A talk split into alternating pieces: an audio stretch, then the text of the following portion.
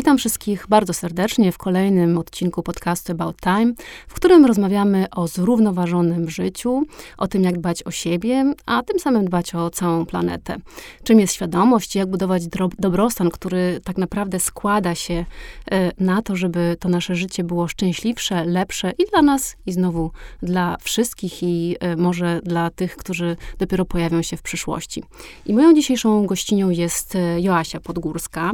Joasia jest doktorem nauk e, biologicznych e, w dyscyplinie biochemii ze specjalnością neurochemii. Jest e, konsultantką naukową, wykładowczynią. Jest gospodynią genialnego podcastu, a także audycji Podgórska ogólnie w Nuance Radio. Jeżeli ktoś nie słuchał jeszcze, to naprawdę polecam, bo jest to kopalnia absolutnie niesamowitej e, wiedzy na temat neuronauki, ale też takiego codziennego życia, które bardzo pomaga i naprawia nasze życie. E, jest także mm, autorką swojego profilu na Instagramie e, Joan Podgórska i bloga również Joan Podgórska. Bardzo, bardzo polecam i dzień dobry Joasiu. Dzień dobry Aniu, dzień dobry Państwu, witam, a przede wszystkim bardzo, bardzo dziękuję za zaproszenie. E, I cieszę się, że będziemy mogli poruszyć takie ważne tematy, szczególnie do jakby szerszej grupy odbiorców, bo zawsze mi się wydaje, że kwestie neuronaukowe związane z neurobiologią, gdzieś tam neurochemią wydają się być takie bardzo trudne i odklejone od życia, e, a okazuje się, że no mocno są osadzone jednak w naszym poczuciu i w świadomości, w tym jak się czujemy, jak żyjemy, także super. No wiesz, e, patrząc na to w ten sposób, to w zasadzie my jesteśmy taką neuronauką, no bo składamy się z jakiejś biochemii, więc, więc tak. to, to de facto jest bardzo blisko nas, tylko wydaje nam się to dosyć abstrakcyjne, a tutaj okazuje się, że tak naprawdę to wszystko nami e, rządzi. Ale ja chciałam zacząć od czegoś takiego, bo dużo się rozmawia ostatnio i mówi o świadomości i o samoświadomości. To jest jakoś taka, taki bardzo ważny element tego, żeby rozumieć siebie, żeby ten budować ten swój dobrostan. A z takiego naukowego punktu widzenia, czym według ciebie jest e, ta świadomość? Mhm. E, no tak, bo w ogóle o świadomości to można by mówić i mówić. Myślę, że to pewnie nie, nie wiem, ile godzin by trzeba było y, poświęcić, żeby gdzieś to sklasyfikować na poziomie neurobiologicznym, biologicznym, czy takim psychologicznym, w ogóle czym jest sama świadomość, czym jest też w ogóle świadomość, bo też myślę, że trochę łączymy ze sobą te pojęcia samoświadomości i świadomości, a tak naprawdę często gdzieś tam w takim obiegowym przekazie mówimy, mam świadomość czegoś tam, nie? Czyli świadomość, czyli jakby pojęcie, rozumienie, uczucie, jakby coś, co wynika powiedzmy z nauki, czy z czegoś udowodnionego, tak? Bo świadomość konstient to jest tak naprawdę z łaciny z, z nauki, z rozumienia. E, ale świadomość jakby samego siebie, jeśli w tą stronę patrzymy, to tak naprawdę mówi się, że to jest podstawowy, absolutnie fundamentalny nasz stan psychiczny, w którym my, mówię teraz o, o, o my jako o, o istocie żywej, o człowieku, ale to się dotyczy, dotyczy jakby jednostki, zdajemy sobie sprawę z wszystkich zjawisk wewnętrznych, które w nas zachodzą, czyli z tego, jak pracuje nasz organizm, czy odbieramy sygnały dotyczące pragnienia, głodu, ciepła, zimna, ale też wszystkich procesów myślowych, które się nas, w nas znajdują, czyli jesteśmy w stanie reagować na świat zewnętrzny, jesteśmy w stanie dostrzegać i postrzegać swoje myśli, to, że ja istnieję, i że mam procesy myślowe e, i jestem w stanie też odróżniać, rozróżniać, postrzegać w ogóle sygnały z mojego ciała, co się tak ostatnio e, coraz więcej mówimy o takim zjawisku właśnie jak interocepcja, czyli takie czucie siebie, czucie ciała. Tutaj może nawiążemy później do, do takich metod jak somatic experiencing, czy powrotu do czucia ciała, ale to na pewno jest mocno związane właśnie z czuciem takim interoceptywnym. I teraz można to rozumieć jakby na wiele sposobów, jak świadomość jakby, e, która posiada wiele stanów, czyli samo to, że zdajemy sobie sprawę z istnienia otoczenia, czyli ja w otoczeniu, oprócz tego to, że ja istnieję, samo moje istnienie, czyli jestem żywa, myślę, e, ale też jeszcze taki jakby wyższy poziom świadomości, który prawdopodobnie no, jest tylko właściwy nam, ludziom i mawia się, że może szympansy też coś takiego mają, czyli świadomość jakby życia psychicznego, że ja myślę, że ja odczuwam, no i to jest cały czas takie jakby niewiadome i do rozwikłania, bo myślę, że zapominamy trochę o tym, jak mówimy o świadomości, że to jest mega subiektywny stan, w sensie na takim poziomie psychicznym tylko ta jednostka, czyli ten umysł, który jest świadomy, jest w stanie postrzec siebie, tak? Czyli jakby tak jak oko nie może siebie zobaczyć, to, to umysł nie do końca może siebie pojąć, czy pojąć, czy ta, czy ta druga istota też jest świadoma, no bo mm, jeśli bazujemy na takich mm, podejściu naukowym, no to musi być to porównanie do czegoś, więc nie jesteśmy w stanie mówić o jednakowej świadomości, o samoświadomości wobec różnych ludzi na takim poziomie psychicznym, mentalnym, natomiast na poziomie biologicznym, że tak, ta istota, y, to, to, to życie jest w człowieku, jest świadomy, nie wiem, ma odruchy biologiczne, tak, więc to jest ultra szeroki temat, że w zależności od tego, czy chcemy postrzegać to tak typowo biologicznie, czy bardziej właśnie z kwestii psychę, y, podejścia takiego psychologicznego i samoświadomościowego y, czucia siebie czy czucia ciała. Mhm. No, też można to pewnie połączyć, prawda? No bo dla mnie z tego, co ty mówisz, to ta samoświadomość to też jest właśnie to, że wiem, tak jak mówisz, że istnieje, ale też czuję, że istnieje, czyli jakby mhm. jest na takich dwóch poziomach. No a powiedz, czy, e, czy można tego nie mieć? Wiesz co, wydaje mi się, że to też jakby może tak, ja nie jestem ekspertką tutaj od oceniania stanów świadomości, typu wiesz, śpiączka, półśpiączka, stan wegetatywny, gdzieś tam e, różnego rodzaju stany zamknięcia, bo to jest tak jakby aspekt bardzo biologiczny, związany gdzieś tam z takimi e, zaburzeniami różnych struktur w mózgu, czy na przykład w stanie anestezji, znieczulenia, ale jeśli byśmy mieli się, jeśli byśmy miały się skupić na takim zaburzeniu interocepcji, czy tego właśnie czucia ciała, czy tego zdawania sobie sprawy z jakichś procesów e, biologicznych, czy, czy tak zwanego czucia trzewnego, wegetatywnego, to owszem, i, i też w ogóle teraz w ostatnim czasie coraz więcej o tym mówimy, e, jak o takich stanach dysocjacji, jak o stanach, które gdzieś tam są pokłosiem PTSD, czyli zespołu stresu pourazowego, po jakiejś przebytej traumie, która gdzieś tam została skonsolidowana w ciele. E, układ nerwowy jakby tak mocno przyjął dane zdarzenie i część zatrzymuje się w ciele w wyniku jakby takiej nie dokończonej reakcji e, nerwowej, o czym doskonale pisze Peter Lewin i tutaj odsyłam, o takim stanie zamrożenia, gdzie okazuje się tak naprawdę, że ciało bardzo mocno odłącza się od tych kwestii mentalnych, umysłowych i my jakby przestajemy mieć tą interocepcję, czyli to czucie siebie, czucie trzewne, mamy to po prostu zaburzone. Przy czym właśnie cała terapia, taka bazująca na psychoterapii połączonej z ciałem, mówi o tym i jest o tym, żeby przywracać jakby tą koneksję umysł-ciało. I tutaj y, też tylko tak zostawię takie hasło właśnie, które mocno jest z tym związane i dotyczy właśnie somatic experiencing, czy terapii somatycznej, tak jak wspomniałam, właśnie ten Peter Lewin y, dużo na ten temat mówi, czyli po prostu stan, w którym my musimy jakby nauczyć się od nowa odbierać sygnały z ciała pod tytułem, nie wiem, przyspieszone tętno, czy jakiś ucisk w żołądku, w brzuchu, problemy z pracą jelit, szereg takich zaburzeń też typowo psychosomatycznych, oduczyć nasz układ nerwowy, nasz organizm tego, że to już nie jest zagrożenie, że to nie jest y, jakby coś ci umysł przypomina, mózg przywołuje jakieś zdarzenia, ale to wcale nie jest już takie zagrożenie, jak było na przykład w wyniku tego traumatycznego zdarzenia, bo jest to mocno zachowane w naszym ciele, a nie,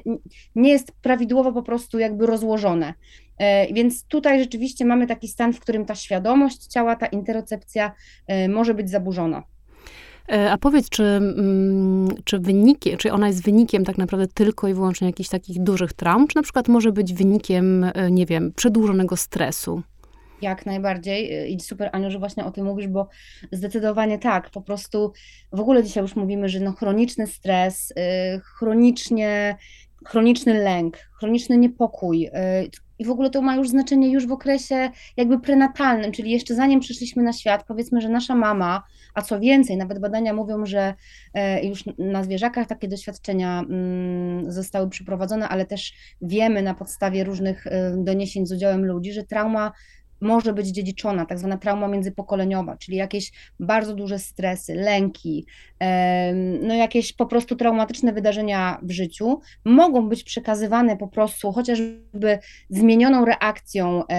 kortyzolu na receptor, czy zmienioną, czyli jakby siłą rzeczy inaczej reagujemy na stresor, jesteśmy bardziej podatni lub, lub bardziej tacy wątli emocjonalnie. Może być zmieniona e, odpowiedź związana z serotoniną, czyli częściej doświadczamy takiej anhedonii i po prostu już jesteśmy co do zasady e, raczej takie usposobienie, czy nie wiem jak to powiedzieć, bo to nie jest raczej typ, ale no tak, taką tendencję do neurotyczności, do umartwiania się, do dużego stresu, ale już, tak jak wspomniałam, i to może być dziedziczone na przykład, natomiast to, co dzieje się już w okresie płodowym, kiedy mama jest w ciąży, czyli przewlekły stres, przewlekle podwyższony poziom kortyzolu, już wpływa w jakimś stopniu na płód, na to, jak rozwija się, e, rozwija się e, umysł dziecka. I taki człowiek, młody człowiek rodzi się już też ze zmienioną jakby odpowiedzią na kortyzol, na stres, więc też może być dużo bardziej podatny na tego rodzaju bodźce.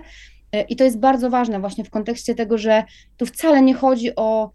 oczywiście to jest jakby przede wszystkim i, i, i główny, najbardziej e, tak, taki mocny statement tutaj w tych badań dotyczących traumy mówi o tym, że takie nagłe zdarzenia, ostre, jak wypadek samochodowy, śmierć kogoś bliskiego, wykorzystywanie seksualne, jakieś szykanowanie, no bardzo trudne trudne zdarzenia rzeczywiście są wpisane jako w te takie typowo, powiedzmy, benchmarkowe e, zdarzenia traumatyczne, które e, gdzieś tam odciskają piętno, ale to tak samo może być właśnie przewlekły lęk, jakieś przewlekłe zaniedbanie. Dzisiaj mówi się naprawdę dużo na ten temat, że bardzo dużą traumą dla rozwijającego się układu nerwowego dziecka, organizmu, człowieka, który jest jeszcze mały, jest chociażby właśnie zaniedbanie, czy jakaś zła sytuacja w domu, w rodzinie, nieodpowiednia ilość opieki. I to może już powodować, że my jesteśmy w takim jakby stanie chronicznego stresu, chronicznego zdarzenia traumatycznego, co będzie wpływało na to, jak my będziemy w ogóle czuć swoje ciało, jak będziemy postrzegać siebie. I tutaj, Aniu, dodam jeszcze, bo to się bardzo mocno dla mnie też łączy mm, z tak zwanym obrazem ciała w ogóle, z tym, jak my siebie postrzegamy jako, jako jednostkę i na takim poziomie psychicznym i fizycznym. O tym, o tym mówi między innymi takie pojęcie czy teoria obrazu ciała Schildera, która właśnie wskazuje, że tak naprawdę ultra kluczowe jest to, co się dzieje jeszcze, jak jesteśmy bardzo mali, a mam tutaj na myśli okres dwóch, trzech lat, kiedy właśnie kształtuje się nasze poczucie mm, tak naprawdę takiej, takiej świadomości, takiego postrzegania ciała, e, to, co jakby kora mózgowa od, odbiera jako ja. Bardzo ważne jest wtedy budowanie właśnie takiej akceptacji do siebie, czułość, którą dają nam rodzice, e, dotyk, mówienie jakby takich dobrych słów wobec cielesności, wobec siebie okazuje się, że to jest niezwykle, niezwykle ważne na rozwijanie na przykład później lub nierozwijanie, jeśli tutaj wszystko biegnie prawidłowo, różnego rodzaju zaburzeń odżywiania, jakiejś takiej niechęci do siebie, tendencji do samookaleczania się, generalnie takiego większego autokrytycyzmu, więc e, mówimy tutaj o, o zdarzeniach trudnych i traumatycznych, ale bardzo bym chciała, żeby to nie było tylko łączone właśnie z, z czymś bardzo drastycznym i nagłym, tylko to może być po prostu coś na zasadzie, że kropla drąży skałę i zmienia nam po prostu układ nerwowy i my tracimy jakby tą koneksję. Na szczęście można, tak jak mówiłaś, e, za pomocą różnych terapii somatycznych zmienić też tak. to w drugą stronę. A powiedz, jak sprawdzić? No bo ja myślę, że dużo ludzi w związku z tym, że, że rzeczywiście nie mają tego kontaktu z tym swoim mhm. ciałem i nie mają tego czucia trzewnego, jak to pięknie nazwałaś, to jak to sprawdzić? Czy ja to mam, czy ja tego nie mam?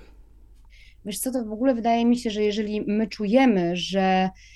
jakby nie jesteśmy w stanie, no przykładowo, tak, jakby chroniczny stres powoduje to, że e, mogę mieć zaburzenia odżywiania w jedną lub drugą stronę, czyli mogę borykać się z anoreksją, mogę borykać się z bulimią, więc tutaj na przykład zaburzenia odżywiania też są mocno powiązane jakby z takim bra brakiem e, czucia ciała, takim kontekście na przykład głodu i sytości, że ośrodki głodu lub sytości mogą być e, zaburzone. Możemy żyć w chronicznym lęku, napięciu, stresie, w którym na przykład kompensowane jest to e, przyjmowaniem nadmiernym pożywienia, gdzieś tam w takich falach e, napływu emocjonalnego, albo w ogóle odmawianiem przyjmowania pożywienia i jakby nieczuciem wręcz już później nawet tego głodu, gdzie to jest jakby zaburzone. A to też jest mocno związane, zaburzenia odżywiania właśnie z tym swoim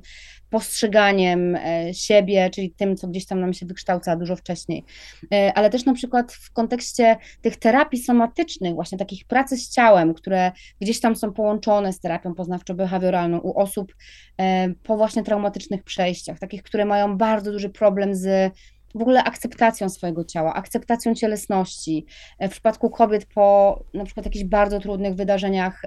natury wykorzystania seksualnego, czyli jest kompletne też odcięcie od ciała, nieodczuwanie przyjemności e, różnego rodzaju sensorycznej. Tutaj ja jakby nie jestem ekspertką na takim poziomie terapeutycznym, żeby mówić, jak to się definiuje, ale, e, ale rzeczywiście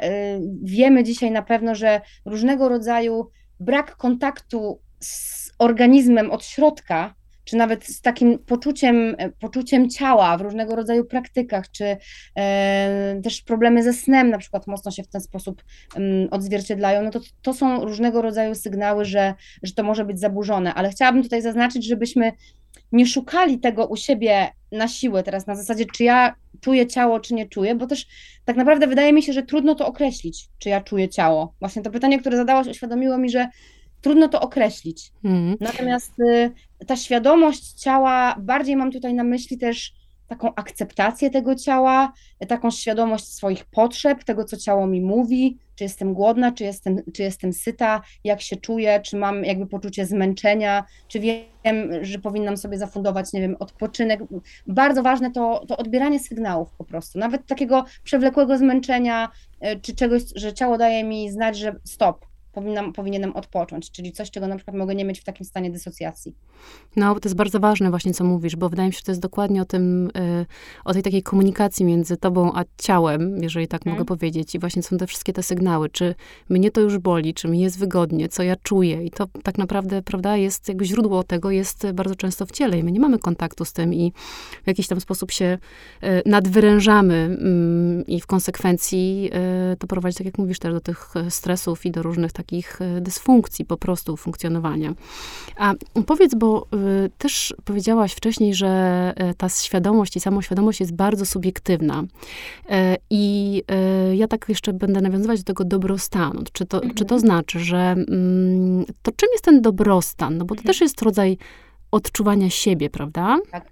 I tu też na pewno możemy podzielić to jakby według takich kategorii typowo biologicznych, powiedzmy, że, że nasze ciało, nasz organizm, wszelkiego rodzaju przekaźniki, hormony, neurochemia, organy funkcjonują w zgodzie z tak zwaną homeostazą. To jest w ogóle coś, do czego dąży, do, powinny organizmy dążyć co do zasady, jakby swoim funkcjonowaniem, życiem, e, rodzajem aktywności, czy po prostu równowaga czyli stan, w którym jestem pobudzony, pobudzona, ale też jestem zrelaksowana. E, odczuwam głód, odczuwam sytość, e, odczuwam e, zmęczenie, odczuwam jakby taki alertness, tak? Także tak, takie pobudzenie, czyli przykładowo nie borykam się z bezsennością, ale też nie jestem przewlekle zmęczony, zmęczona. No na takim poziomie biologicznym na pewno ten dobrostan to jest po prostu wszystko jest ok, funkcjonuje, mój organizm jakościowo jest na dobrym poziomie. E, do czego tutaj zachęcam, może potem nawiążemy, jak ważna jest profilaktyka i ja to tak często nazywam taki screening, e, typowy screening biologiczny, czyli raz na pół roku robię sobie dobrze dla siebie i badam sobie parametry swojego organizmu. E, ale też myślę, że dobrostan w ogóle, mi się przynajmniej tak kojarzy, właśnie z taką jakby jakością, czyli z czymś, co jest takie długotrwałe nie tak jak poczucie, nie wiem, szczęścia czy radość. Radość może jest taka chwilowa, szczęście e, bardziej postrzegamy jako także ogólnie, no jestem szczęśliwa, e, nic mi nie potrzeba, jest takie enough is enough, bo szczęście mówi o tym, że jestem ukontentowana, ukontentowany, a dobrostan w moim odczuciu, jak się okazuje, jak sobie poczytałam troszkę z psychologii, to rzeczywiście jest tak, że to jest jakby jakość i zadowolenie z życia na różnym poziomie, na, na poziomie właśnie biologicznym czy poziomie psychicznym, ale generalnie to jest takie poczucie satysfakcji, poczucie spełnienia i to jest znak, że, że moje życie jest na prawidłowym jakościowo poziomie. I jak się okazuje, y, jest w ogóle bardzo fajny model y, naszego tak naprawdę badacza, naukowca, psychologa społecznego, właśnie Janusza y, Czapińskiego, który się fajnie nazywa, też tak się zaśmiałam w duchu, jak o tym czytałam, że my Polskę kojarzymy z cebulą, chociaż w sumie ja już myślę, że odchodzimy od tego powoli. Natomiast ten model nazywa się cebulową teorią szczęścia,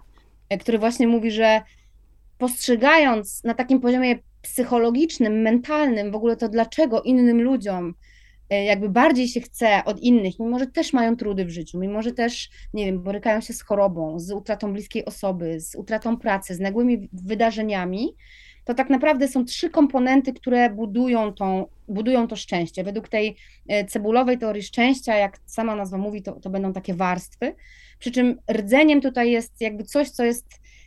najważniejsze i, i mam wrażenie, że tak naprawdę w każdej kulturze, która gdzieś tam mówi o świadomości, no nie wiem, w Japonii nazywamy to e, ikigai, czyli poczucie sprawczości, sensu, że ja wstaję rano i mam po co wstać. Nie wiem, chociażby, bo mam rodzinę, dla której y, mogę ugotować obiad, czy mam rodzinę, dla której mogę, nie wiem, zbudować dom, czy pracę, cokolwiek, czyli sens. ikigai, coś, co daje mi jakby napęd do tego, że, że mi się chce wstawać, żyć, czyli tak zwana wola życia, jako coś, co jest ultra najważniejsze, fundamentalne. Coś, co jakby odpowiada za to, że człowiek ma zdolność i możliwość budowania tego dobrostanu, jeżeli jest ten rdzeń. A dopiero kolejnym elementem to jest ogólny dobrostan i psychiczny, i fizyczny, który wiadomo jakby narasta na, na, na, na kanwach te, tego rdzenia, tej woli życia, czyli no oczywiście, no muszę mieć zdrowe ciało, zdrową psychę, żeby móc funkcjonować, żeby nie borykał mnie jakiś przewlekły ból, jakiś ból idiopatyczny, że nie, nie wstaję codziennie po prostu z, z, jakimś, z jakąś bolączką zdrowotną, no i też oczywiście to zdrowie psychiczne,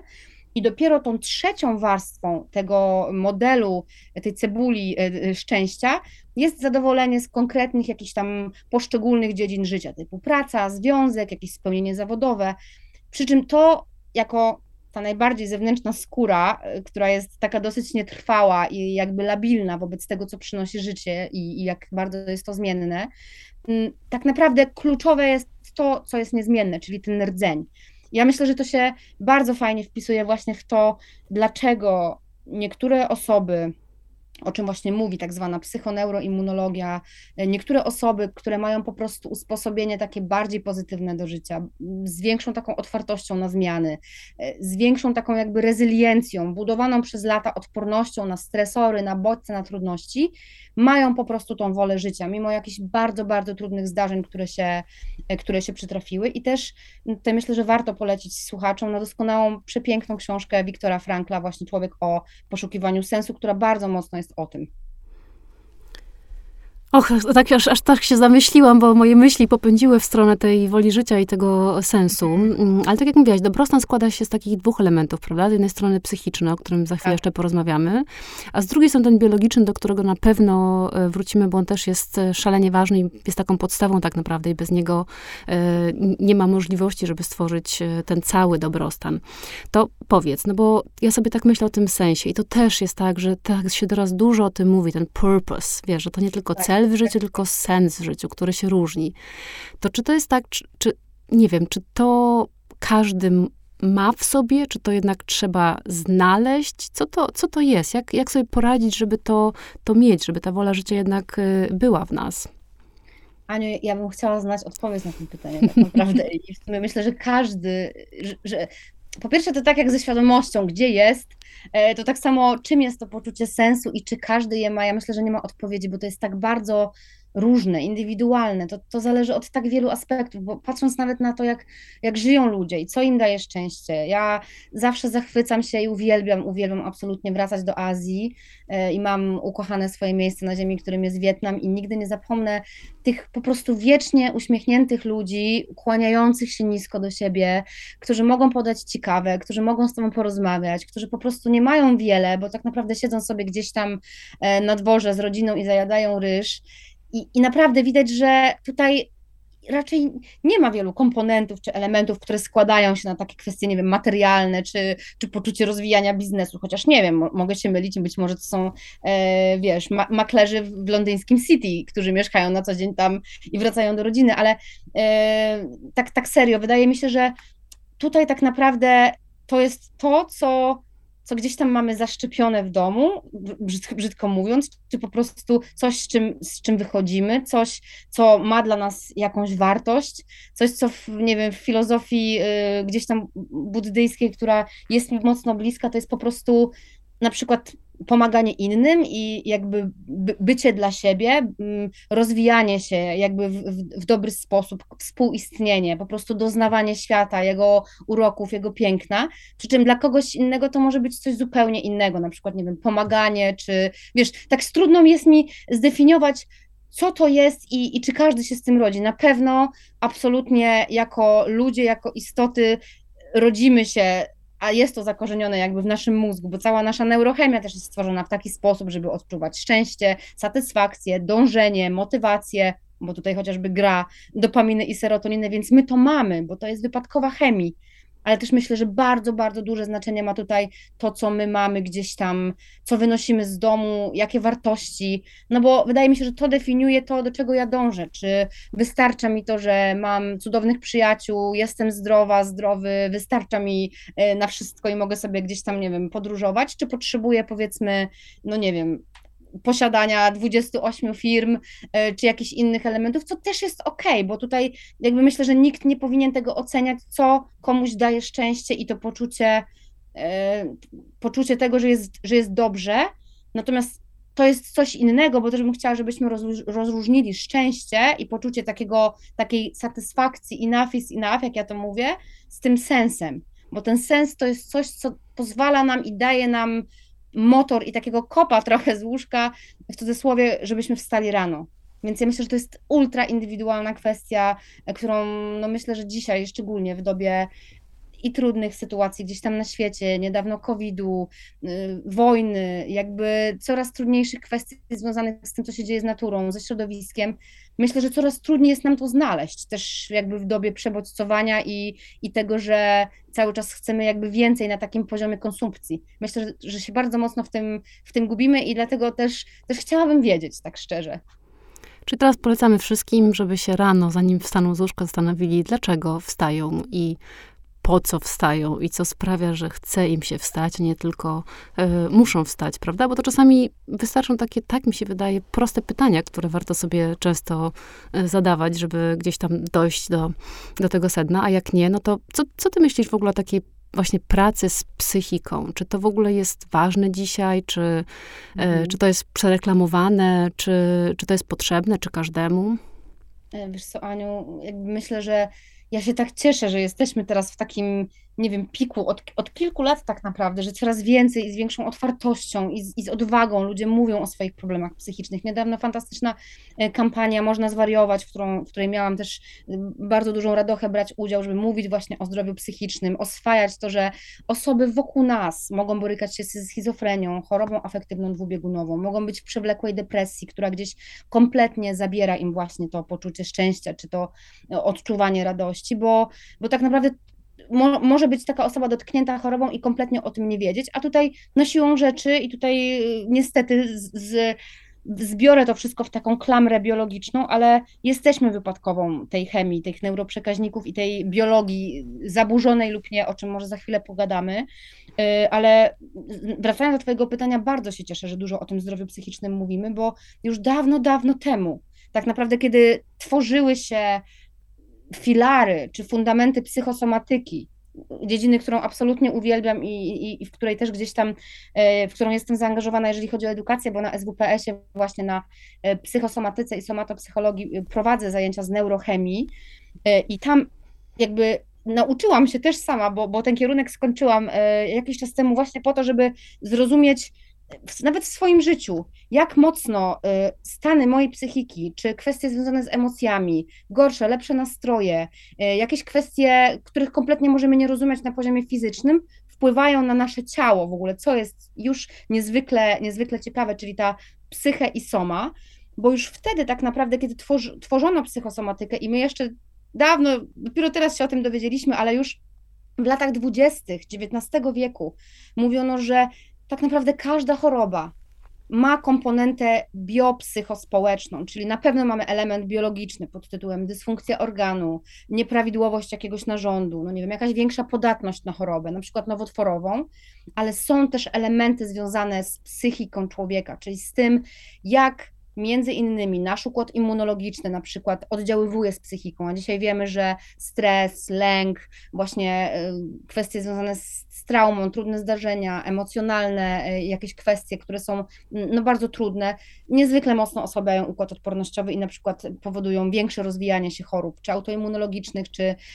czy różnego rodzaju zakaźnych. I okazuje się, że to wszystko po prostu gra razem, że nie można dzisiaj mówić osobno o zdrowiu psychicznym, tylko dotyczącym psychiki, i tak samo o zdrowiu fizycznym dotyczącym naszej części fizycznej, bo po pierwsze, jeśli mamy dysfunkcję kontekście zdrowia psychicznego, to na 100% odbija się to na zdrowiu fizycznym pod tytułem większa predyspozycja do chorób metabolicznych, choroby neurodegeneracyjne, większa podatność też na rozwijanie chorób nowotworowych, które mogą gdzieś tam być utajone, jakieś białka, mutacje w naszym organizmie, ale kiedy ta emocjonalna strona powiedzmy obrywa psychika, to może się to ujawniać i odwrotnie. Choroby fizyczne, takie typowo fizyczne, z którymi na przykład, nie wiem, mamy uraz przewlekły, czy jakiś ból, y, powiedzmy fibromialgii, czy choroby autoimmunologiczne, jak choroba Hashimoto, y, reumatoidalne zapalenie stawów, to niezwykle mocno oddziaływuje na psychę i częściej na przykład takie osoby borykają się z depresją. Więc fantastycznie, że w końcu po tylu latach nauka coraz częściej na ten temat jakby chce przeprowadzać badania, mówi, neuronaukowcy łączą się z psychologami, z psychoneurologami i widzimy te połączenia, że nic nie działa w odłączeniu od siebie i dlatego myślę, że to, co też powiedział wspaniały y, neuronaukowiec, y, którego polecam bardzo mocno, książkę Zaburzony Umysł, mam tutaj na myśli Erika Kandela, mm, zresztą noblistę, który, który badał mechanizmy pamięci. Właśnie Kandel powiedział, że psychoterapia to nie jest jakby tylko praca z psychiką na poziomie, nie wiem, behawioralnym, takim e, kwestii emocji czy gruntowania sobie jakichś tam zdarzeń, tylko to jest realnie metoda biologiczna. Psychoterapia zmienia nam mózg, bo wpływa na określone struktury, powoduje to, że jesteśmy, nie wiem, mniej reaktywni, jeśli chodzi o impulsy, uczymy się bardziej logicznego myślenia, jak, jakiegoś zejścia ze schematów, na przykład, które w depresji są non-stop powielane, odtwarzane, e, tak zwane ruminacje. Psychoterapia jest w stanie wpłynąć na nasze struktury w mózgu, na nasze sieci neuronalne, na to, jak ukształtowane są gdzieś tam e, trajektorie naszych myśli i to, w jaki sposób my widzimy rzeczywistość, a to realnie wpływa na poziom kortyzolu, na stres, na to, jak śpimy, na to, ile wytwarzamy serotoniny, na, na taki poziom, powiedzmy, myślimy o, o czymś men mentalnym, o praktyce, nie wiem, pracy z emocjami, ale to realnie zmienia na naszą biologię i nawet morfologię mózgu, bo, bo zmienia, nie wiem, kształt, może powodować to, że mamy więcej neuronów, które na przykład depresja nam, nam zabiera, a praca z emocjami i uspokajanie się może powodować, że nie ma takich dużych jakby braków, jeśli chodzi o ilość neuronów i tak samo wpływać na tą neurochemię, więc ja, Aniu, jestem absolutnie zwolenniczką tego, że często niezaadresowane problemy, które gdzieś tam z nami żyją przez lata i są utrwalane, utrwalane, jakieś lęki, jakieś obawy, jakieś właśnie natrętne myśli, zaadresowanie ich na psychoterapii może być jakby jeden do jeden z terapią taką typową, taką typowo fizyczną, czy nawet farmakoterapią, y, wspomaganie po prostu poprzez psychoterapię i poprzez rozumienie tego, co gdzieś tam zostało nieprzepracowane, a szczególnie w kontekście takich y, właśnie y, kwestii zaburzenia czucia ciała, tej interocepcji, tak jak mówiłyśmy, ta, ta, ta metoda somatic experiencing, czyli praca psychoterapeutyczna jeszcze na to, żeby odblokowywać gdzieś to ciało. Rozgadałam się strasznie na to pytanie, ale, ale to jest w ogóle temat rzeka. Chciałabym tylko, żeby wybrzmiało to, że nie możemy postrzegać istoty ludzkiej i w ogóle funkcjonowania człowieka jako część psychiczną i część fizyczną. To brzmi sobie wspaniale. Ja mam takie poczucie, że um, tym swoim wywodem um, bardzo interesującym dałaś nam taką sprawczość, no bo jeżeli ty mówisz, że tak naprawdę za pomocą naszej psychiki, czyli tak naprawdę naszą wolą, prawda, i naszymi myślami jesteśmy w stanie naprawdę, e, tak jak mówisz, zmienić e, funkcjonowanie naszego mózgu, który de facto wpływa potem na resztę naszego organizmu, no to to nam daje e, no, fantastyczne możliwości i też takie poczucie, że mm, sprawczości i mocy i wydaje mi się, że to jest bardzo, bardzo ważne, no bo w takich dysfunkcjach, prawda, my się czujemy w jakiś sposób, y, no nie wiem, zagubieni i, i, i właśnie tracimy tą całą siłę, e, która jest potrzebna do tego, żeby normalnie funkcjonować. A powiedz, jak to działa z tym organizmem? No bo ja cały czas mam, ty tak opowiadasz o tym, ja cały czas sobie tak zadaję takie pytanie gdzieś tam w swojej głowie, co, no dobra, ale co było pierwsze, wiesz, jajko czy kura? Czy, mhm. czy to jest tak, że my jesteśmy w stanie tą siłą woli, tym umysłem i psychoterapią wpłynąć, nie wiem, na przykład na nasze hormony w organizmie, czy jednak nie, czy jednak, e, nie wiem, mhm. na to ma wpływ tylko dobre odżywianie, czyli wiesz, z której, gdzie jest, tak, tak, tak. Mhm, gdzie jest ta mhm. większa siła? Wiesz, to też y, chciałabym powiedzieć, że, że wiem na pewno i musimy iść w tą stronę lub w tą, ale to jest bardzo mocno połączone i tak naprawdę no, nano naczynia połączone. Jakby też y, to określenie holistyczne podejście do organizmu jest już może to, takie troszkę e, zbyt często, y, po prostu może zbyt często się pojawia, nie zawsze jakby trafnie, e, ale w, w tym kontekście rzeczywiście myślenie o tym w takim podejściu holistycznym, czyli muszę zadbać i o te aspekty tego, żeby moje ciało czuło się dobrze na poziomie fizycznym, no bo realnie, i znowu zabrzmi mocno jak truizm, ale to, że jestem tym, co jem, a mózg szczególnie jesteś, jest tym, co, co my jemy i bardzo, bardzo mocno szybko reagujemy na zmianę diety i na dobrą, i na tą złą, niestety też, więc no nie ma siły, żebyśmy po prostu myśleli czysto, e, mieli e, odpowiedni poziom koncentracji, gdzieś tam takiego e, wyważenia emocjonalnego, jeżeli po prostu na przykład jemy beznadziejnie, mamy za dużą ilość cukru w diecie, czy nie jemy odpowiednich związków takich promózgowych. Niestety nie mamy dzisiaj czasu, żeby o tym mówić. Możemy odesłać do, do, do, do jakiegoś mojego, nie wiem, mm, podcastu o, o diecie dla mózgu,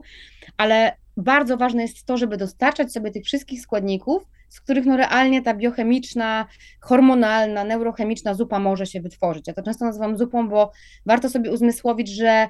tych komponentów jest mnóstwo. Jedno zależy od drugiego, jedno jest połączone z drugim. No nie będzie smaczny, y, smaczna ta zupa, jeżeli nie dodamy tego czy tego, czy, czy konkretnej przyprawy. I rzeczywiście to wszystko bardzo mocno ze sobą oddziaływuje i jest tym, co my sobie dostarczymy. Więc to na pewno. Ale z drugiej strony, i dzisiaj właśnie no, uwielbiam tą dziedzinę, e, o której wspomniałam mm, dosłownie kilka słów o tak zwanej psychoneuroimmunologii, czyli właśnie o takiej nauce, która też jest stosunkowo nowa, ale no coraz mocniej się rozwija i coraz więcej takich badań, koneksji dotyczących naszej psychiki, naszego funkcjonowania mózgu, a właśnie układu odpornościowego, czy hormonalnego, czy tego, co się dzieje e, pod kątem wytwarzania neuroprzekaźników. I tutaj no, głównym graczem, zdecydowanie głównym graczem jest stres, czyli to, co realnie robi z nami chronicznie podwyższony poziom takiego hormonu, takiego związku, jakim jest kortyzol, glukokortykoid, czy który hormon, który jest bardzo ważny, absolutnie i nie lubię, kiedy gdzieś tam pojawia się w, w takiej literaturze popularno-naukowej no takie mocno um, pejoratywne podejście do kortyzolu, że on jest bardzo zły, no bo bez kortyzolu my byśmy realnie nie byli w stanie funkcjonować, jakby sprostać wyzwaniom, gdzieś tam e, ewolucyjnie tak zwana reakcja walcz i uciekaj, kortyzol musi być i musi działać, musi nas napędzać, ale problem właśnie jest wtedy, kiedy jego jest za dużo. I dzisiaj wiemy, że tak naprawdę przewlekły poziom kortyzolu jest w stanie uszkadzać nam cały organizm, bo od mózgu zaczynając e, powoduje to, że mamy mniej neuronów, że dużo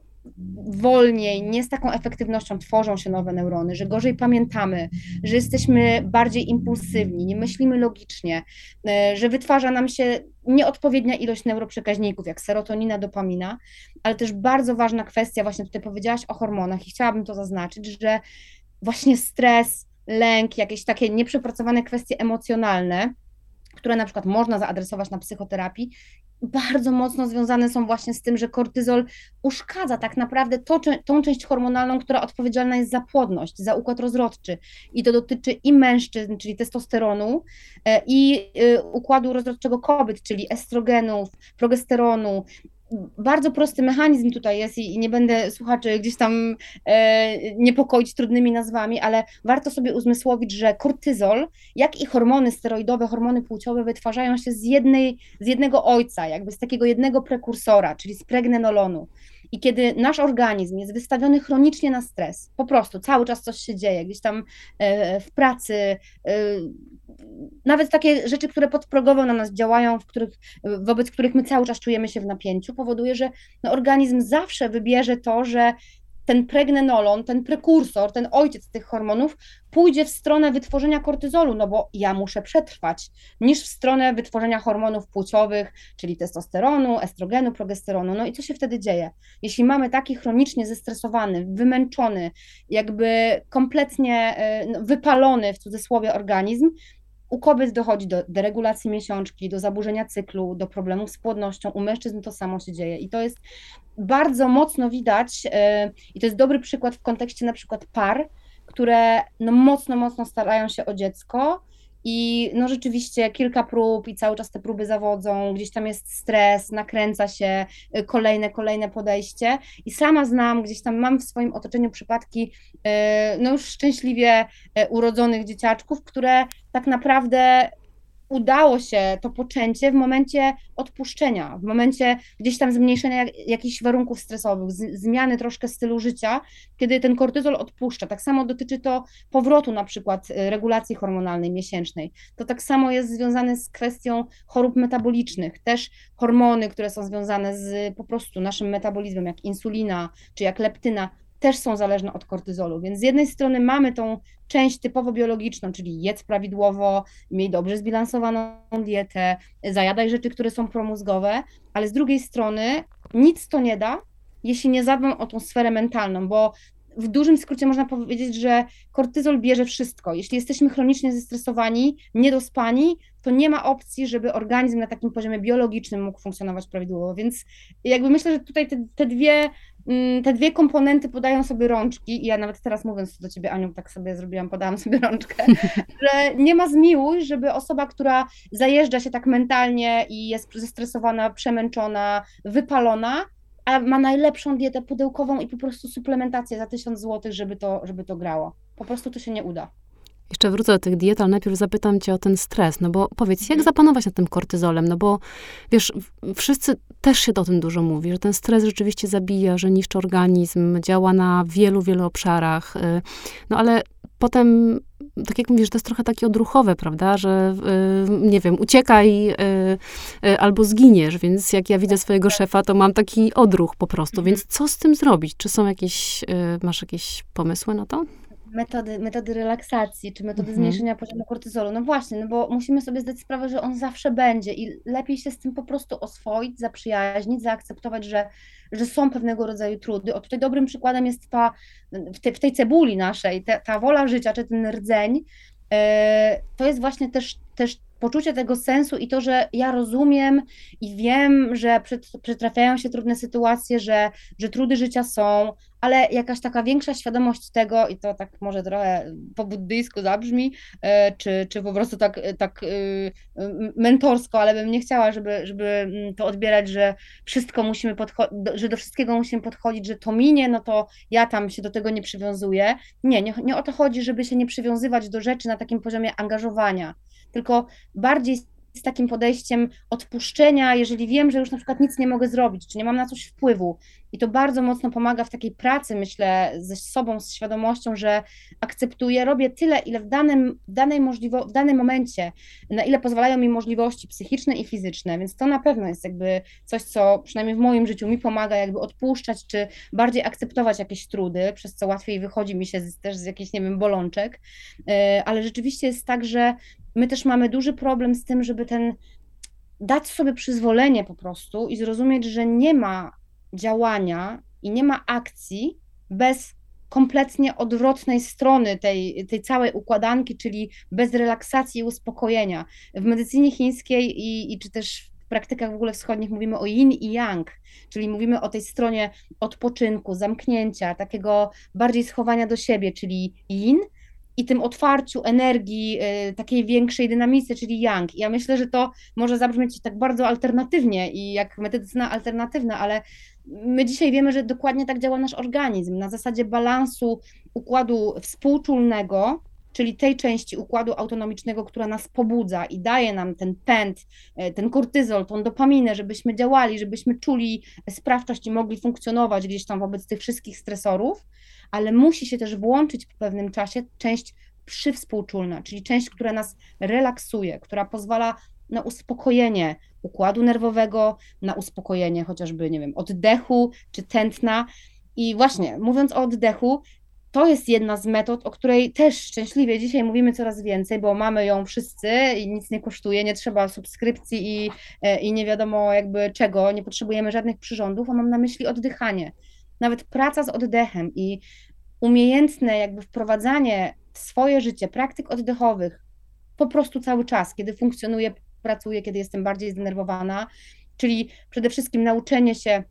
oddychania przez nos, bardziej oddychania przeponowego, nie z klatki piersiowej, zatrzymywanie e, oddechów z dłuższym wydechem. Tutaj też temat rzeka, żeby rozmawiać o, o oddechu, ale y, mogę polecić, jeśli, y, jeśli słuchacze będą chcieli, to, to zachęcam, żeby sprawdzić sobie rewelacyjny profil na Instagramie y, Sandry Osipiuk, która w ogóle zajmuje się, jest fizjoterapeutką i zajmuje się właśnie taką edukacją w kontekście prawidłowego oddychania. I uwierzcie mi, można o tym mówić i mówić nieskończenie, nieskończenie dużo, bo różne metody oddychania, różne praktyki w różnych stanach mogą nam zrobić ogrom dobrego. I badania wskazują, wskazują, że rzeczywiście praca z oddechem e, jest w stanie zrobić ogrom dobrego, jeśli chodzi o uspokojenie układu nerwowego właśnie i zmniejszenie poziomu kortyzolu. Również wszelkiego rodzaju praktyki właśnie wiążąc i gdzieś tam krążąc wokół tej relaksacji, czyli medytacja, ale nawet, nawet, nawet nie taka medytacja, która jest takim typowym siedzeniem gdzieś tam na macie 15 czy 20 minut na poduszce, jeśli mamy, mamy z tym problem, żeby gdzieś wyłączyć tak kompletnie to, to przywiązanie do myśli. Nawet praktyka uważności, czyli to, że wyłączam się w ciągu dnia i gdzieś tam skupiam się na maksa w 100% w czynności, którą wykonuję nie myśląc nie wiem, jakiejś projekcji o tym, co było, nie umartwiam się, nie projektuję na to, co za chwilę będzie, tylko skupiam się na tej, tej czynności tu i teraz. I też jest ogrom badań, które wskazują, że to naprawdę robi y, bardzo dobrze dla naszego mózgu, też zmniejsza poziomy mm, tych markerów zapalnych, zmniejsza poziom stresu, czyli no w tym świecie takiej właśnie gonitwy i szybko i trochę takiego życia instant mam wrażenie, że teraz musi się coś zadziać, odwrotne praktyki, czyli to, żeby robić rzeczy powoli, żeby zrobić rzeczy z uwagą, żeby oddychać wolniej, żeby dawać sobie czas na takie totalne nic nie robienie, na, na, takie lenistwo nawet, czyli przyzwolenie na to, że po prostu odpoczywam i, i nad niczym się nie, nie zastanawiam i, i nie robię żadnej czynności, która gdzieś tam mnie absorbuje, czy nawet takie elementy jak po prostu gdzieś tam oddawanie się swojemu hobby, wyłączenie głowy od takich y, rzeczy jak moje duties codziennie, moja praca, moje jakieś zobowiązania. I, i oczywiście, Aniu, tutaj też pewnie jest to zagadnienie czy, czy temat na, na osobny podcast, ale ta dbałość i higiena snu. To dzisiaj też wiemy, podobnie jak oddech, oddech, sen i e, aktywność fizyczna to są dla mnie trzy takie darmowe w ogóle e, haki, e, tipy na to, żeby po prostu zmniejszyć poziom stresu, a i jeszcze patrzenie na światło słoneczne. Czyli to wszystko, co możemy ze sobą zrobić, żeby wyregulować troszkę ten rozhulały układ nerwowy. Proste i tanie, sprawdzone, tak. bo sprawdziłam to na sobie i absolutnie się zgadzam ze wszystkim w zasadzie, co mówisz. I się podpisuję pod tym rękami, nogami, mózgiem i nie wiem, w każdą mitochondrią mojego organizmu. Um, I wiesz, co jest też ciekawe? Ciekawe jest to, że ten oddech to też jest taka praktyka tej modnej świadomości, prawda? No bo my nie wiemy, że oddychamy, a jak zaczynamy się nad tym zastanawiać, to ten kontakt z ciałem zaczyna być zupełnie inny i tam odnajdujemy zupełnie inne w ogóle historie, które się dzieją i jest to fajna baza. Powiedz jeszcze w takim razie o tej bazie, bo to też jest takie ważne. Mówiłaś w tych badaniach co pół roku, mhm. czyli co, co jest taką podstawą, no bo też z tymi dietami jest tak, że wiesz, mówisz dieta mózgu, okej, okay, no teraz dieta mózgu, zaraz ktoś powie jelit, coś tam. Y, jest strasznie tego dużo, pudełkowe, niepudełkowe. To co jest tak naprawdę taką, e, czy w ogóle jest jakiś, wiesz, złoty środek, tak, żeby mhm. rzeczywiście być zdrowym tak fizycznie, biochemicznie? Tak, w ogóle zgadzam się z tym, że dzisiaj w tym gąszczu e, informacji też jakby z jednej strony dobrze, bo fajnie popularyzujemy naukę coraz więcej, chociażby na Instagramie jest tych profili e, edukacyjnych i, i możemy przeczytać w internecie o najnowszych gdzieś tam interpretacjach danych naukowych, ale chciałabym przede wszystkim najpierw może zwrócić uwagę na to, że nie tak łatwo interpretuje się dane naukowe i gdzieś tam e, zdania w stylu, że nie wolno jeść tego, czy wolno jeść to, czy teraz wszyscy powinni przejść na taką i taką dietę, bo naprawdę to nie jest wszystko zero-jedynkowe. Każdy organizm jest inny, każdy organizm funkcjonuje inaczej na poziomie, e, nie wiem, metabolicznym, czy, czy ma inny tryb życia, więcej lub mniej się rusza, więc tutaj naprawdę ciężko byłoby powiedzieć, że tak, e, dieta wege e, taka jest najlepsza dla tej osoby, czy keto, czy, czy jakaś tam inna. No Natomiast na pewno, i to co mogę powiedzieć z pełną świadomością i po prostu daję głowę swoją, że najzdrowszym dzisiaj modelem żywienia i jakby też taką higieną poboru pokarmu, nazwijmy to już z, takiego biologicznego punktu widzenia, czy po prostu jedzenia, jest jedzenie zgodne z rytmem okołodobowym, na którego punkcie ja mam po prostu fisia, dlatego że ogólnie czuję, jak w moim życiu to się sprawdza, żeby żyć gdzieś tam w zgodzie z tym, e, że jest jakiś cykl jedzenia, że organy funkcjonują w taki sposób, że jelita funkcjonują lepiej rano, nie przejadanie się na noc. To też jest temat rzeka. Jeśli wspomniałaś o moim podcaście w niuansie, no to może mogę odesłać do odcinku właśnie o rytmie okołodobowym y, i, i jedzeniu zgodnym z tak zwanym time restricted eating albo, y, eating albo fasting. I tam bardzo dużo z dr Karoliną Karabin na ten temat mówimy. Czyli po pierwsze to, żeby bardziej gdzieś to jedzenie usystematyzować wobec tego, jak działa nasz organizm na zasadzie rytmu dobowego. Czyli staram się nie jeść 2-3 godziny przed snem, nie przejadać się na noc, no bo warto rozumieć, że wtedy te wyrzuty hormonów, insuliny y, nie powinny być już duże. Perystaltyka jelit, działanie trzustki też już nie jest tak wysokie, jak gdzieś tam w okolicach obiadu. Więc znowu sprawdza się to, co już dawien dawna mówiono gdzieś tam w Japonii, hara hachibu, czyli jedz do 80% swojego najedzenia i kolację też to jest takie przysłowie, prawda, że kolację e, oddaj wrogowi, czyli albo powinna być ta kolacja mała, e, albo nie wiem, nie powinniśmy się w ogóle obiadać na noc i to też kiedyś śmiano się troszkę z tych sentencji, a dzisiaj znowu te badania e, dotyczące chronobiologii i jedzenia z rytmem dobowym nam mówią, że tak powinno być. Ale jeśli chodzi o model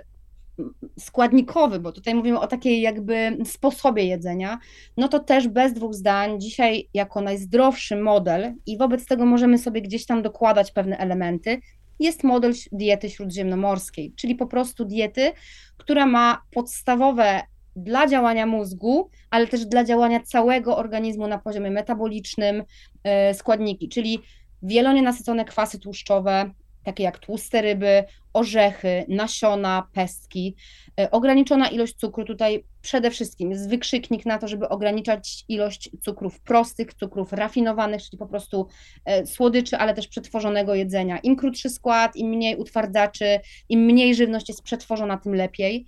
E, owoce jagodowe, owoce jagodowe, które zawierają w sobie po prostu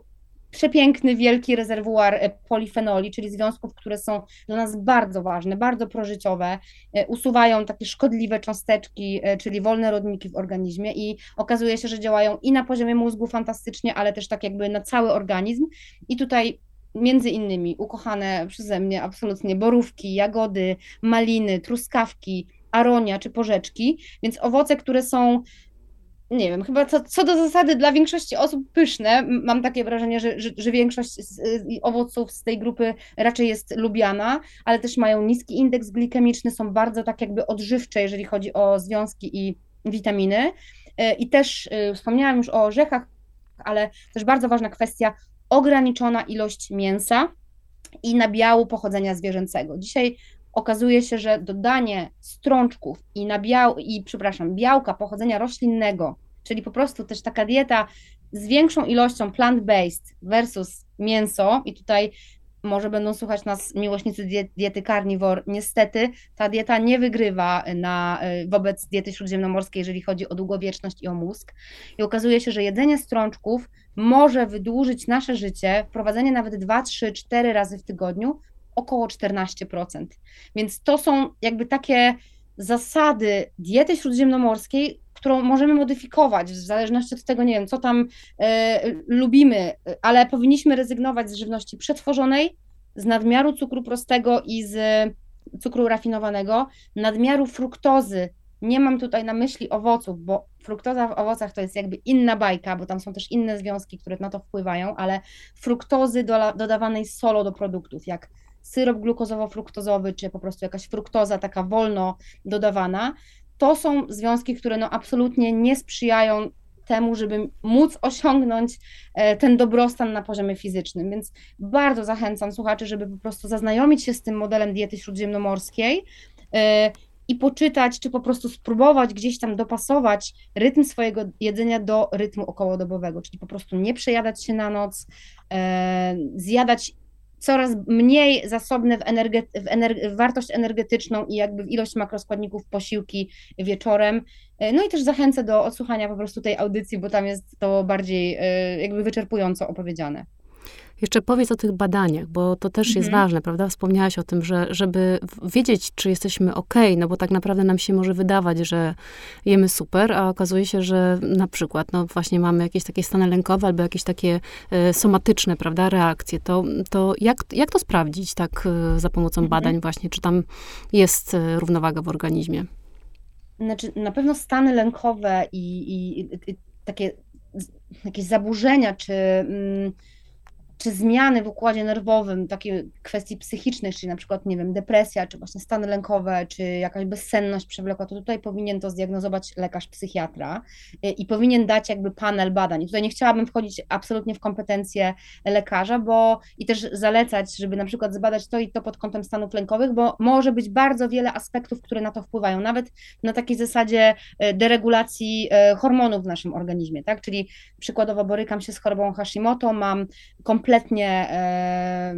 rozregulowany poziom przeciwciał, podwyższony poziom kortyzolu, no i to też może wpływać na moją psychikę i to może być związane na przykład z, z, taką, z takim stadium choroby Hashimoto, które nie jest powiedzmy w remisji, tak? Natomiast z takich podstawowych badań, które wydaje mi się, że warto robić co jakiś czas, które po prostu monitorują funkcjonowanie naszego organizmu i podaż najważniejszych powiedzmy witamin i mikroelementów, które są kluczowe chociażby do działania mózgu sprawnie, czyli właśnie kwestii emocjonalnych czy, czy koncentracji, to na pewno jest podstawa taka jak morfologia, tak? czyli zrobienie sobie e, określenie, jak wygląda hematokryt,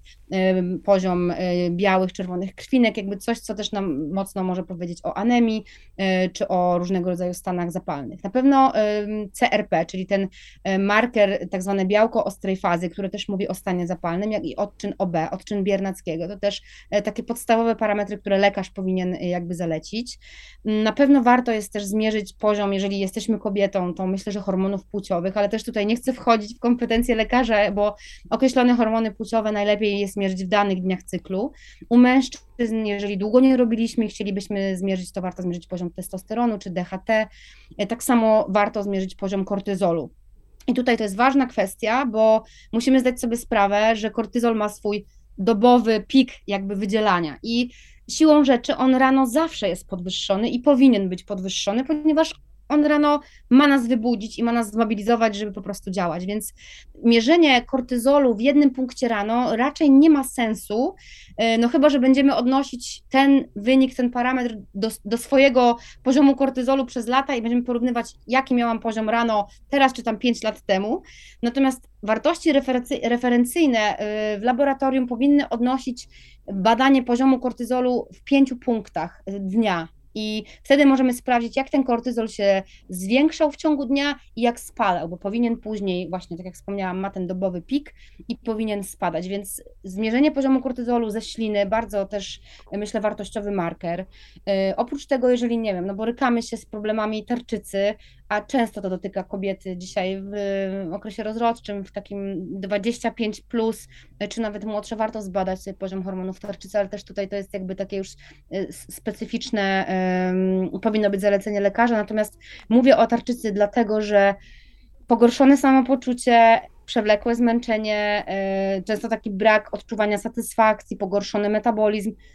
w 70% y, chciałabym, no, tak, tak, mi się wydaje, w 70% y, jest związany z nieprawidłowym funkcjonowaniem tarczycy. I często wyrównanie odpowiednie poziomów tarczycy, czy właśnie jeśli borykamy się z chorobą Hashimoto, ogarnięcie w cudzysłowie tych przeciwciał może spowodować to, że takie zmiany typowo emocjonalne, właśnie lękowe, depresyjne mogą po prostu odejść. I wcale to nie musi być depresja, tylko mogą to być zmiany jakby na tle E, psychicznym spowodowane tą deregulacją hormonalną. Więc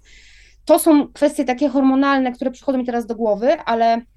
to, co uważam, wszyscy powinniśmy sobie mierzyć, bo w naszej szerokości geograficznej większość ludzi ma niedobór witaminy D, która tworzy się w wyniku promieniowania e, słonecznego w naszych keratynocytach, jest wytwarzana z cholesterolu, więc latem cudownie, jeśli mamy ekspozycję na światło słoneczne, powinna nam się wytwarzać, ale w naszej szerokości geograficznej tego światła wbrew pozorom nie ma dużo e, i my albo siedzimy gdzieś tam też w pomieszczeniach, albo jesteśmy mocno wysmarowani filtrami. I tutaj od razu dodam, że nie wiem ostatecznie jakie są teraz um, stanowiska naukowe, bo czytałam wiele prac, które mówią, że tak, y, filtry 50 blokują syntezę przezskórną, inne badania mówią, że nie, zobaczymy, co się zaraz okaże. Dlatego najlepszą opcją jest mierzenie sobie co jakiś czas, i tutaj sugeruję te 4-6 miesięcy, co 4-6 miesięcy poziom e, takiego e, związku, stężenie 25 OHD3, to jest po prostu metabolit witaminy D i powinniśmy mieć go w przedziale między 50 a 70 nanogramów na mililitr, to jest naprawdę cudowna wartość, taka jakby y, wzorcowa, chociaż wartości referencyjne mogą też się różnić w laboratoriach, ale oscylują wokół tego, bo naprawdę niedobór witaminy D jest związany z przewlekłym zmęczeniem, z poczuciem rozdrażnienia, z nieprawidłową gospodarką hormonalną, problemy z metabolizmem, Aniu, wszystko. I naprawdę w Polsce mamy niedobory witaminy D, więc zmierzenie tego poziomu, oprócz tego warto, myślę, mierzyć co jakiś czas poziom żelaza i ferrytyny, poziom witamin z grupy B, ale tak jak mówię, to powinno być indywidualne jakby skierowanie od, od lekarza pierwszego kontaktu lub od naszego, nie wiem, endokrynologa, który nas leczy, czy jeśli borykamy się z, z chorobami e, natury psychicznej, jak depresja, od lekarza psychiatry. Tutaj ja podaję jakby takie złote standardy, które gdzieś tam są badane najczęściej i mają niezwykle mocny wpływ na, na samopoczucie, bo i hormony, i te witaminy właśnie są bardzo mocno w to zaangażowane. Powiem ci, że rozmawiamy godzinę, a mój dobrostan osobisty oraz świadomość mnie już wzrosła, więc mam nadzieję, że to samo stanie się z naszymi e, słuchaczami. Słuchaj, odhaczałam sobie tutaj te wszystkie punkciki, które mówiłaś i, e, i e, będę żyć 114 lat, nie ma innego wyjścia, bo nie ma, nie większość... ma, nie ma opcji, powiedziałam, nie ma wyjścia, musi tak być. Dokładnie tak. Ja się bardzo ci dziękuję i chciałam, żeby to wybrzmiała ta homeostaza, o której mówiłaś, czyli o tej równowadze też między tą fizycznością i tą psychicznością, jeżeli mogę to tak, tak. nazwać, że tak naprawdę wszystkie te aspekty są ważne i nie ma tak, że jajko czy kura, tylko one, tak jak powiedziałaś, są jak takie nanokomórki związane ze sobą i trzeba po prostu o nie dbać, a informacje z ciała sczytywać przez tą świadomość, czyli przez to poczucie siebie. Bardzo, bardzo Ci dziękuję i oczywiście, słuchajcie, zachęcam wszystkich do słuchania podcastów Jasi, bo to jest kopalnia właśnie takiej wiedzy, na którą już tutaj nie mieliśmy niestety przestrzeni, ale zawsze można sięgnąć. Dziękuję. Dziękuję Ci bardzo, Aniu, i dziękuję Państwu, dziękuję słuchaczom e, za to, że zechcieli wysłuchać tutaj tych naszych, e, jak ja to zawsze mówię, rozkmin i naprawdę bardzo mocno zachęcam do tego, żeby zadbać o siebie na każdym poziomie i jeden element nie istnieje bez drugiego, czyli taka wie, duża dbałość i też taka,